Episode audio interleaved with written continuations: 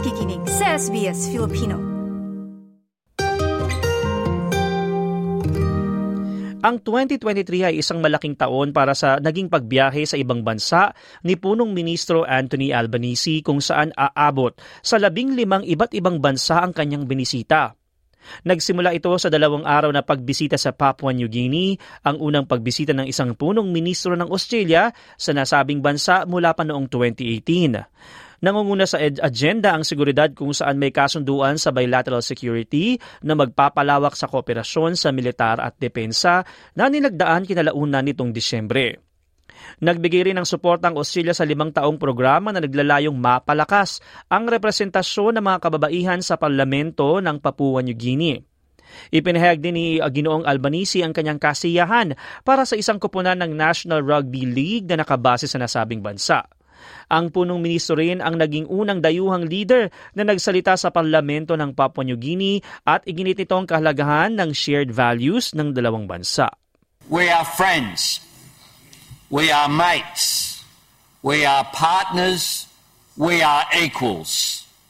We are neighbours who stand with each other and help each other in times of need. Sumunod naman na binisita noong Marso ay ang India sa paanyaya ni Indian Prime Minister Narendra Modi. Naging layunin ang mapabuti ang kaugnayan sa kalakalan ng dalawang bansa na may two-way trade worth na kalahating bilyong dolyar noong 2022. Ipinahayag din ni Ginoong Albanese ang mas pinalakas na ugnayang pangseguridad kung saan ang India ay sasali sa mga pagsasanay na talisman saber para sa unang pagkakataon. For Australia, India is a top-tier security partner. I predict that 2023 will be busier than ever for our defence cooperation. Mula India, lumipad ang punong ministro patungong Estados Unidos kung saan naganap ang isang makasaysayang anunsyo tungkol sa kung paano kukunin ng Australia mga nuclear submarine bilang bahagi ng AUKUS deal sa pagitan ng US at UK. Ang kasunduang ito na nagkakahalaga ng hanggang uh, 386 billion dollars ay magbibigay daan para sa Australia na makakuha ng walong nuclear submarines na gagawin sa Adelaide sa 2055.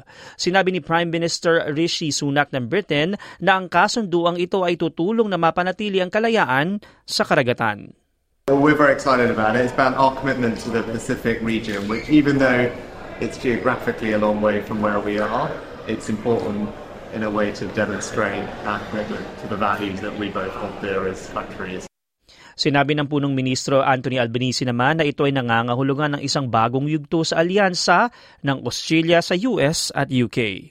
The AUKUS agreement we confirm here in San Diego represents the biggest single investment in Australia's defence capability in all of our history, strengthening Australia's national security and stability in our region. Sa pag-uwi, nagkaroon ng maikling stopover si Ginoong Albanese sa Fiji kung saan nagkaroon ng bilateral meeting sa punong ministro ng Fiji na sumusuporta rin sa AUKUS deal. Ngunit binatikos ito ng dating punong ministro Paul Keating.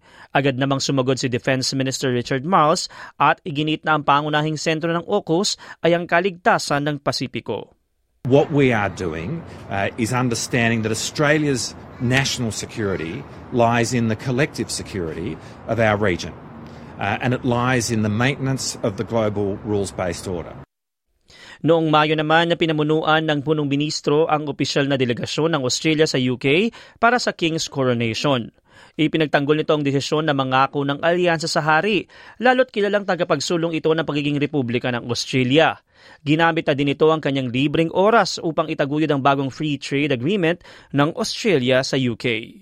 And what the FTA is about between Australia and the United Kingdom is getting greater access to this market for Australian products, greater access for our beef, for our sheep products, for our wine, Sumunod na agenda ni Ginoong Albanese ang G7 Summit sa imbista- imbitasyon naman ng Japan. Sumentro ang talakayan sa pagkukondena ng mga lider ng buong mundo sa giyera ng Russia sa Ukraine.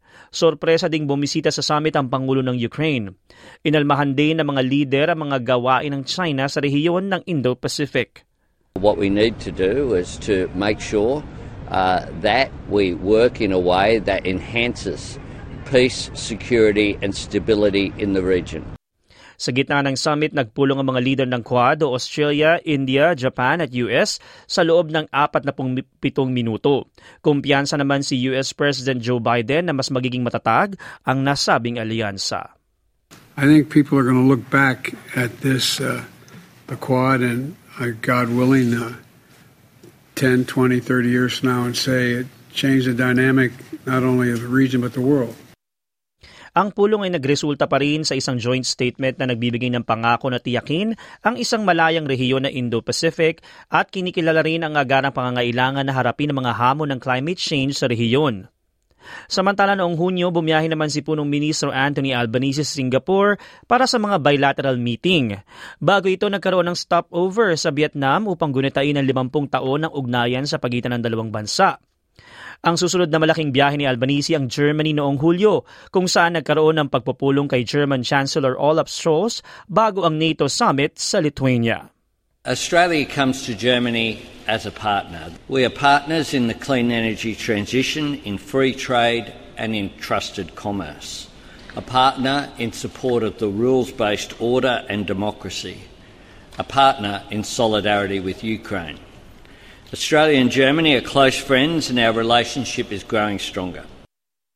Natuon naman ang agenda ng, ad- ng administrasyon sa rehiyon noong Setyembre kung saan bumisita ito sa Indonesia, Pilipinas at India.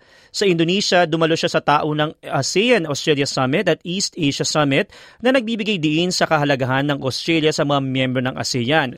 Pagkatapos, ginawa niyang unang bilateral trip mula pa 2003 ng isang punong ministro ng Australia sa Pilipinas, kung saan nakatuon ang mga pulo, pagpupulong sa kooperasyon sa depensa, seguridad sa karagatan at pag-unlad at edukasyon. Sinabi ni Pangulong Ferdinand Marcos Jr. na ang dalawang bansa ay may malapit na ugnayan sa isa't isa. It is heartening to find that our visions for the future are quite closely aligned and our goals for regional stability and prosperity resonate strongly. Both the Prime Minister and I acknowledge that our shared values, the democratic principles, and mutual respect for international law have been instrumental in fostering a strong partnership. Mula Pilipinas, lumipad sa India si Ginoong Albanese para naman sa G20 Leaders Summit sa New Delhi. Nakipag-usap rin ang punong ministro sa mga leader ng Europa kabilang si French President Emmanuel Macron habang patuloy ang Australia sa pagtatrabaho tungo sa free trade agreements sa EU. Ursula von der Leyen was, uh, was quite positive, uh, but we will wait and see uh, the issues. Our, our officials have continued to have discussions, but I would like to see the Australia EU free trade agreement uh, settled as soon as possible.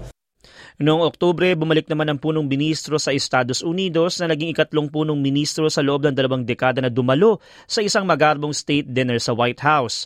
Nakipag-usap rin ang PM kay President Biden hinggil sa tensyon sa gitnang silangan, AUKUS deal at issues sa China. The relationship between Australia and the United States is so important. In today's turbulent world, it is a relationship that provides security, stability based upon our common values and, and our position as great democratic nations, working together to promote those values throughout the Indo Pacific and throughout the world. Matapos ang halos dalawang linggo, pumunta naman si Ginoong Albanese sa China para sa isang makasaysayang pagbisita na naging unang punong ministro ng Australia na bumisita sa Beijing sa loob ng pitong taon. Matindi naman ang panawagan ni Federal Opposition Foreign Affairs spokesman Simon Birmingham para sa pagpapalaya kay Dr. Yang Yengjun na isang Australian writer na nakulong sa China. Australians won't believe that the Australia-China relationship has been properly stabilised whilst an Australian citizen continues to suffer indefinite and arbitrary detention in Chinese jails. Nagresulta naman ang tatlong araw na bisita ng punong ministro Albanese sa pagpupulong kay Chinese Premier Li Xiang at kay Chinese President Xi Jinping. Sa kanyang pahayag, pinuri ni President Xi si punong ministro Albanese sa inisyatiba upang mapanatili at mapabuti ang ugnayan ng dalawang bansa.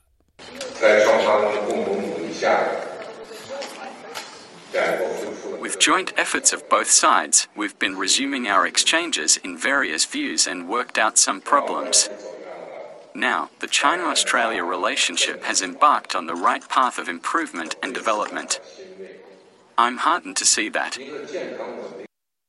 Sinabi naman ni Ginoong Albanese na nais niyang lutasin ang mga pagkakaiba sa isang maayos at marespetong paraan. The engagement that I've had uh, with, uh, with China, with President Xi, have been positive. Uh, they have been constructive. Uh, he has never said anything to me that has not been uh, done. And, and that's a, a, positive way that you have to start off dealing with people. But we recognise as well that we come with different political systems, uh, very different uh, values. Nagkaroon naman ng mga bilateral talks sa pagitan ng Ginoong Albanese ang mga leader mula sa Kiribati, Cook Islands at Tuvalu sa harap ng krisis sa klima at umaapila sa Australia na agad na i-phase out ang mga fossil fuels. Sinabi ni Albanese na kinikilala niya ang mahalagang papel na ginagampanan ng Australia. My government, of course, was elected with a platform of taking action on climate change, and I look forward to working with you uh, in the interests of both of our respective countries, but also in the interests of the globe. Muli namang bumalik si punong ministro sa Estados Unidos upang dumalo sa APEC Summit noong huling bahagi ng Nobyembre. Nakitang nakipagkamay si Ginoong Albanese kay Chinese President Xi at umupo sa tabi ni US President Biden habang tinalakay ng mga lider ang mga issue tulad ng pagbabago ng klima, kalakalan at artificial intelligence. Itinurong, uh, itinuring ni Ginoong Albanese ang summit na isang matagumpay. We uh, spoke about uh, inclusive growth, the need to make sure that everyone benefits uh, from growth, not just some. Ngunit hindi na iwasan ang kritisismo sa kanyang agenda ng pagbiyahe. May mga taguri tulad ng Airbus Albo. Patuloy din ang panawagan ni Opposition Leader Peter Dutton kan nakansilahin ng punong ministro ang kanyang mga plano ng pagbiyahe lalo at nasa gitnaan niya ng crisis of cost of, ng cost of living ang Australia at ang issue ng pagpapalaya ng immigration detainees noong Nobyembre. Idinepensa naman ng PM ang kanyang mga paglipad at iginiit na isa itong hakbang para sa pambansang interes. It is just a fact that part of the job of being Australian Prime Minister is to represent Australia. What happens here has a direct impact on Australian jobs and the Australian economy. Ang ulat na ito ay binuo ni Samantha Biniac Brooks para sa SBS News na isinalin sa ating wika at isinilaysay ng inyong lingkod, TJ Korea. Para sa SBS Filipino. Nice yung bang makinig na iba pang kwento na tulad ito? Makinig sa Apple Podcast, Google Podcast, Spotify o sa iba pang podcast apps.